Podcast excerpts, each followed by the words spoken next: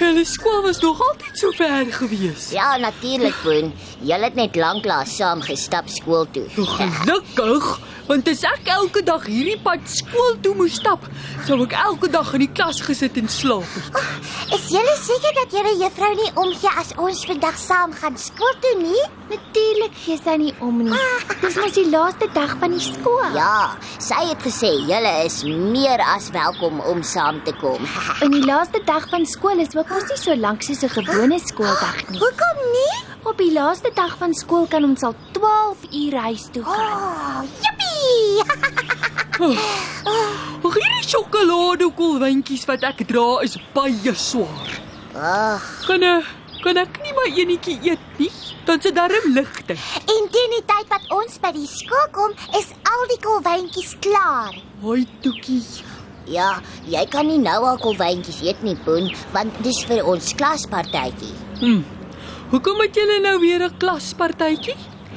Dit is om die jaar af te sluit, Boen. Ja, En is om vir al ons klasmaats totsiens te sê en om dankie te sê vir ons juffrou. kom julle, ons moet vinnig gestap, anders gaan ons laat wees.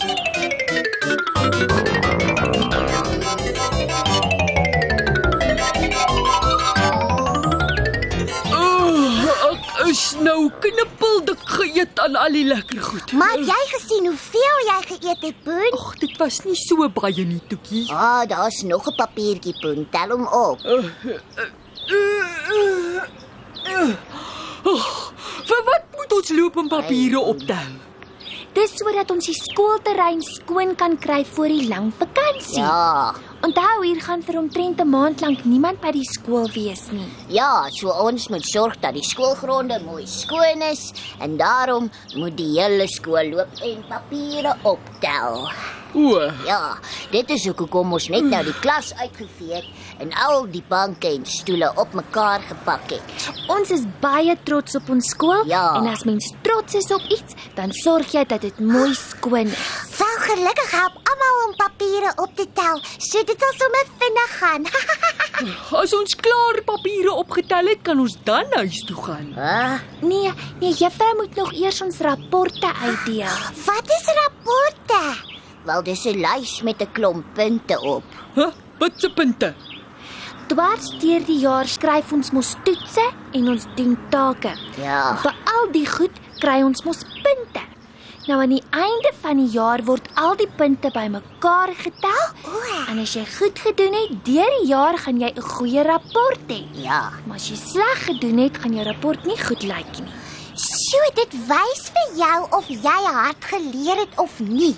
Dis reg. Ah. As jy as jy baie sleg gedoen het, dan druip jy. Ah, En dan moet jy volgende jaar weer in dieselfde klas wees. O my ploegboering. Ja, dis hoekom 'n mens baie hard moet werk dwars deur die jaar. Kom kom kinders, kom. Ah,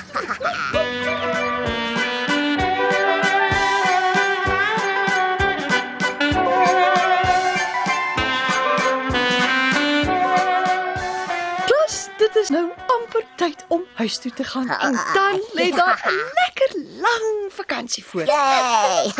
Ek is baie trots op almal van julle. Baie dankie dat julle so hard gewerk het hierdie jaar. Julle moet almal die vakansie baie geniet hoor. Maar voordat ons huis toe gaan, moet ek eers die rapporte uitdeel. As ek jou naam lees, kan jy hier by die tafel jou rapport by my kom haal. Andrei Burger. Angelique Fourie. Kom Angelique, kom. Albert Groenewald.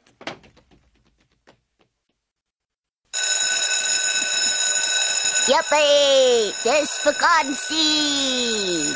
Kom julle, kom ons stap huis toe en dan gaan swem Ja. ons. Joho. Ploegboering, dis 'n slim plan, sorry.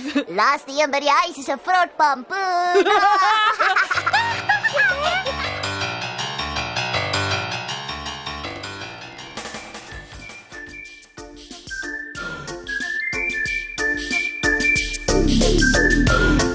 Joho. Dis die eerste dag van die O vakansie. my gomvinger, ek is so O, bly. ja. Hierdie vakansie speel ons ons stikkend. Stikkend. Ja, Gustaf, dis my eie sê ding. Dit beteken dat jy speel jy speel totdat ehm um, uh, totdat jy preek. Uh, uh, mens kan nie breek nie, Poen. Maar dit maak nie saak nie, want dit is vakansie. Maar julle moes moes Frans maar nie ook hier gewees het vir die Albaster kompetisie nie. Ja, maar hulle het vroeg see toe gery. Hulle gaan vir 'n hele 2 weke. Jo, dis darem maar lekker, nee. Ja. Hoop hy bring vir ons skulpie saam. O, oh, verseker. Ja, ja. Nou maar kom manne, laat ons die alies uitpak. Ja, die kompetisie moet begin. Hier is die alies en dan gee vir julle almal so 'n bietjie. Goed, daar's vir jou. En My pak hulle ook. nou almal uit daarso. Ah, Gustav, Ja. jy moet oppas vir ou Poen. Hy speel soos 'n warm patat. 'n Patat. Wie's jou patat? Ag, Boon, dis 'n goeie ding om 'n om soos 'n warm patat te speel. Dis Benny se sê ding wat hy opgemaak het. Ja, dit beteken dat jy baie goed alies kan steel. ja. Ja. Nou maar sê dan so Benny. Dis hy, dit is dit was die laaste een. Ja. Dis hy. Nou hoe gaan ons dan nou speel Benny? Ek en jy en Gustaf en Fransman sou mos in spanne gespeel het. Wel, Ja. eh, nou sou ons maar elkeen op sy eie moet speel, maar ek waarsku jou weer, Gustaf. Boen speel. Soos 'n warm patat. Goed, eh, hoe hoe werk dit nou weer Benny?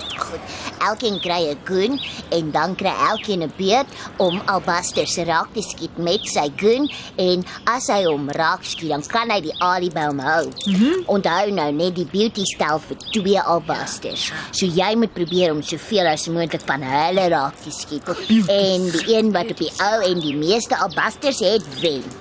Wen wat? Ja. Uh, ek, ek sal vir my ma vra om vir die wenner 'n sjokoladekoek te bak. Hoe's daai? Ha, dit klink goed. goed, Gustaf, Gustaf skiet jy maar eerste. Goed, goed. Okay, ek, ek is reg. 'n Beauty. Sommige die eerste keer. Joe. Benny, Benny, hoekom het jy nie vir my gesê Gustaf speel ook soos 'n warm patat nie? Wel, toe ons laas gespeel het, het Gustaf nie so goed gespeel nie. Ek is seker maar net gelukkig julle. Uh, Kan, kan ek maar nou skiet, Benny? Ha, Ek gaan ook vir 'n beauty probeer. nou maar goed, sterkte ou Boen. Die beauties sit almal op moeilike plekke. Wel, ek gaan in elk geval probeer. Nee, ah, nee. Uh, uh. O, Oh, oh, jy het hom net net gemis, Boen. grote gomvinger, dit was tog ons moeilik. Benny, Wat? vandag word ek en jy uitgestof. O, oh,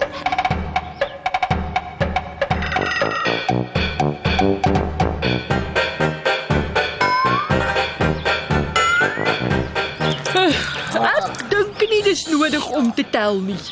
Ek en Benny kan sommer sien jy die meeste albasters koestag. Gustaf, jy is 'n ramkat. Wat het jy geleer om so goed te speel? Ek het hier baie geoefen vandat ons laas gespeel het.